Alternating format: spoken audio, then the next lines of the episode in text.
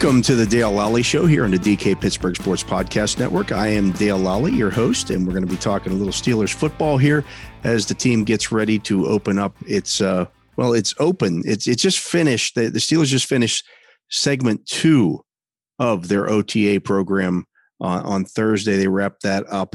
Uh, they'll be back on the football field Tuesday, Wednesday, Thursday next week for session or for what is uh, referred to as the third part of their OTA sessions. That'll be a three week program, uh, and that will lead them into the mandatory mini camp.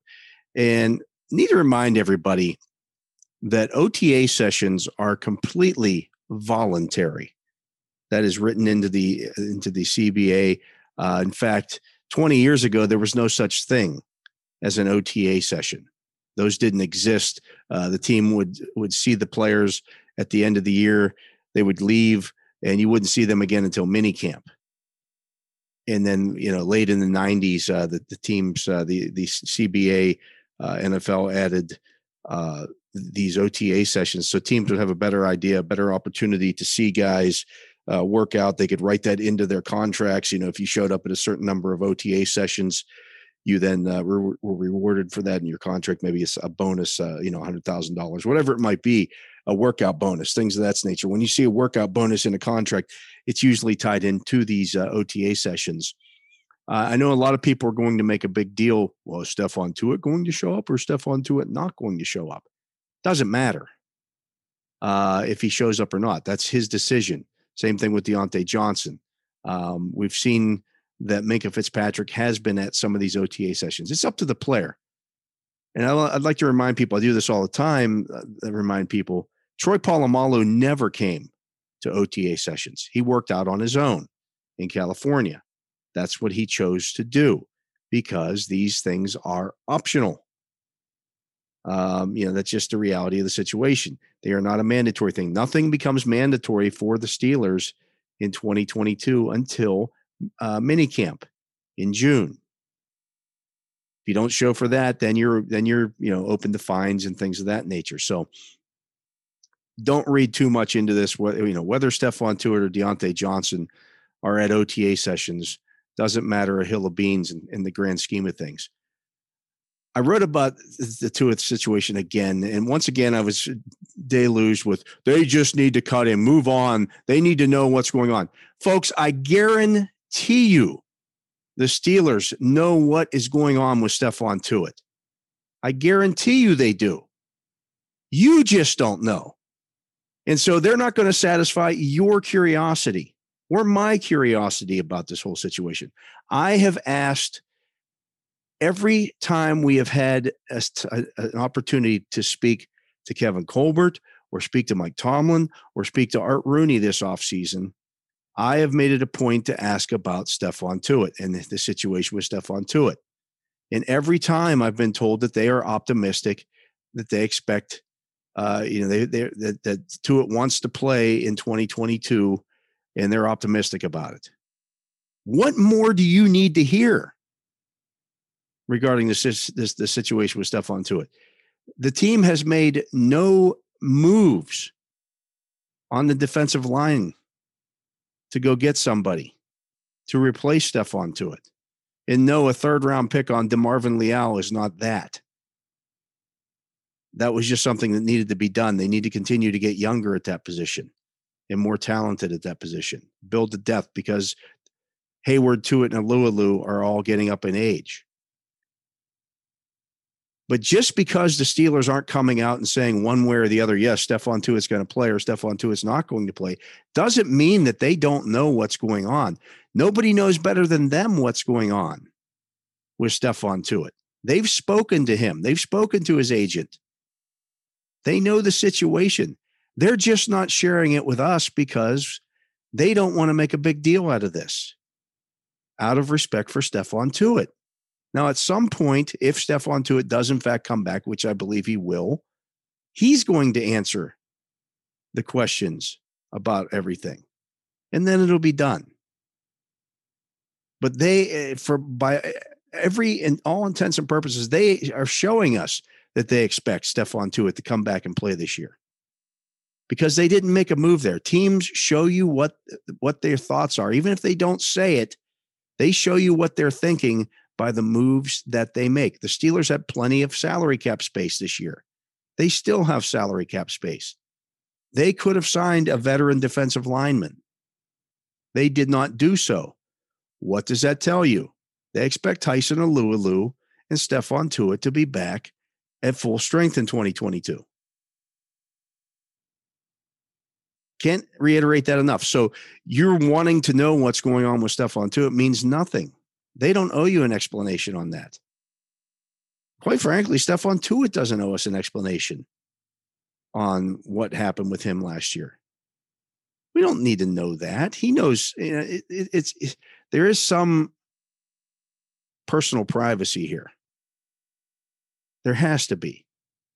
You know, you, you've got players now sitting out seasons, uh, you know, for mental health and things of that nature. Guys have quit the game over things like that. This is not 1972. It's not even 1982. Society's in a different place right now. So, you know, just take this for what it is. Let the thing play out. The Steelers know what's going on with Stephon Tuitt. I guarantee you they do. I guarantee you that they know what's going on with him. They're just not telling they're just not telling us. And they don't owe us that explanation. It always used to kill me whenever there was a big story uh, with the Steelers. And all the local TV stations or the local radio stations would send their intrepid news reporters down there and demand answers. This isn't government. They don't owe you answers for these things. NFL teams lie. That's the reality of the situation. And th- th- there's no repercussions for it. You can get mad about it. Yeah, they lie about their intentions all the time. Every team in the league does but you watch what they do with their actions, and their actions can't lie. They can't. If they thought Stephon Tuitt was not going to come back and play, they would have addressed that position more than they did. But they didn't. So take that for what it is, folks. That's the reality of the situation. We'll talk about the Minkah Fitzpatrick situation when we return. I am Dale Lolley. You're listening to the Dale Lolley Show here on the, the DK Pittsburgh Sports Podcast Network. Uh, you can, of course, uh, listen to all of our shows here on the network. Give us a like, uh, give give us some mentions, uh, whatever you, you want to do that. Uh, we appreciate it. It helps us out here on the shows, gets us uh, more listenership. We also appreciate that. Um, but I'm going to take a break, and I'll be back with more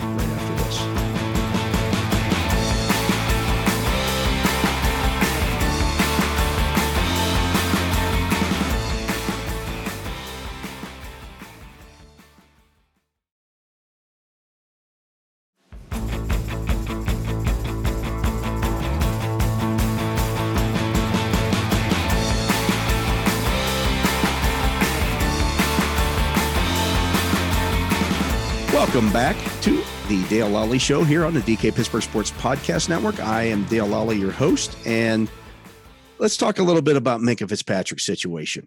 Uh, I, I, wrote about this a little bit in today's Friday Insider, and I did want to talk about this situation.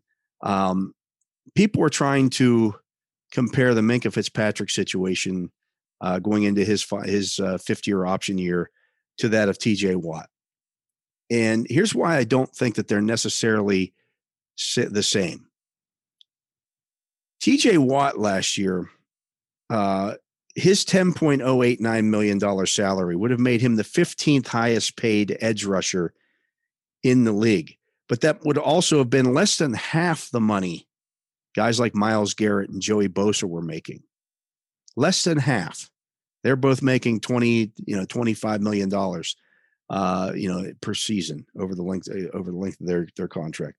So when you look at that, uh, that put TJ Watt 15th in terms of salary for edge rushers in 2022 for a guy who was coming off a second place finish in the defensive player of the year, of the year uh, voting, who had, was coming off a third place finish the year before that. So he was a two time finalist for defensive player of the year and he was only going to make 10.89 million 10.089 million and was be compensated as the 15th guy at his position if you look at Minkah Fitzpatrick's situation, he's going to make $10.6 million this year on that fifth year option. That makes him the eighth highest paid safety in the league. And the difference is, is that the top compensated guy is making 17 million. So Minkah Fitzpatrick's over half of that total. So that's why I think you've seen him at all the OTA sessions. Uh, if you if you keep an eye on the the, the pictures that the the Steelers have put out on those, um, I expect him to be there next week. He's not going to hold out. And and people saying, well, what if what if Minkah Fitzpatrick, Diontae Johnson hold out? This isn't five years ago, folks. Nobody is holding out in the NFL anymore. The reason why the new CBA pretty much outlaws it. In years past, if you held out, if you skipped you skipped minicamp or you skipped OTA, or I'm sorry, skip minicamp or training camp, teams could fine you. But they typically, when the player signed the new contract, which always almost always happened, would waive those fines. The, that would be one of the things that the that the the agent would work out. Well, you find our player hundred thousand dollars for skipping, you know, these seven, the first seven mini uh, days of, of of training camp uh, as part of the new deal. How about you waive that? And teams would just do it. Okay, we got things done. It's a good faith move. Now you can't do that. As part of the new CBA, you get fined forty thousand dollars a day for skipping minicamp or training camp if you are under contract. And both Minkah Fitzpatrick and Diontae Johnson are under contract. And the big thing about that is the new CBA makes that mandatory. You can't waive those fines. They are mandatory. So you can't skip. That's why we saw hold ins last year instead of holdouts. Now, you could come to an agreement like TJ Watt did, where I'm going to be here, I'm going to work out on the side, but I'm not going to do any team drills or, or I'm not going to do any uh, on-field drills, uh, you know, 11 on 11 or anything like that because I don't want to get hurt. I'll do the the individual drills and those kind of things, and I'll run on the side when you guys go 11 on 11. That's a possibility.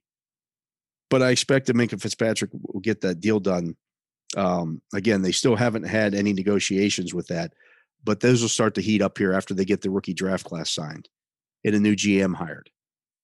And I expect the new GM to be hired probably by the end of this month, if not early into June. They'll want to have that wrapped up before their mini camp is done. And the reason for that is once once mini camp is over, everybody goes. That's when they that's when the NFL takes their vacations in those four or five weeks in between the end of mini camp and the start of training camp. So that, that the Steelers are going to want to have that done. But Minkah Fitzpatrick's not going to miss anything of, of note and again, if Diontae Johnson doesn't come to OTA sessions, that doesn't mean he's sitting at home eating bonbons or Cheetos. He's working out because he wants to get paid. That's the reality of the situation. That's how this whole thing works. But to get angry because a guy doesn't show up at a, at a non mandatory training session, if the NFL wants to make these guys to show up at these things, make them mandatory. Otherwise, I don't want to hear anything about it. Again, Troy Polamalu never came to these things, ever. One year he came and it was noteworthy because because Bill Cowher asked him to. Hey, we need you to come this year because uh, we we have some turnover here. And he came, and then every other year after that, he just he just didn't come because he worked out on his own. So you know, if these guys don't come, if they do come, it doesn't matter. It really doesn't. These are these are for the young guys for the most part. Cam Heyward could skip every one of these things. They're not doing anything new with Cam Heyward. Tyson Alualu could skip every one of these things. Now it's nice that these guys do come. It's nice that some of those, you know, your team leaders do think that it's necessary that they be there. And for a lot of times, these older guys, they want to be there because they know they're getting near the end and they want to milk as much time out of this as they can. They don't want to skip anything. That's the reality of the situation but don't get too fired up one way or the other. If this guy is not at OTA sessions or that guy is, doesn't mean anything. All you really want to keep a tr- keep track of is does anybody get hurt at OTAs? That's the big thing because you don't want that to happen. You don't want guys going out there and getting injured during OTA sessions. This is when your team looks the best that it could be right now. Nobody's taking any hits. So, anyways, I'll be back next week to talk about what goes on in this first week of OTA sessions. Um, we'll, give you a rundown on everything that, that's happening there. And of course, you can follow uh, all along with with all of our stories here on DK Pittsburgh Sports. We'll have everything covered here for you. Of course, you can also listen to our Pirates podcast, our Penguins podcast, all that good stuff. We, we try to keep you updated on all things Pittsburgh sports. Give us a like, uh, get you know, make some mentions, uh, give us a re, uh, replies and the mentions, all that kind of good stuff. We do appreciate that as it helps the shows along. But that's going to do it for today's Dale Lolley show here on the DK Pittsburgh Sports Podcast. I'll talk to you next week.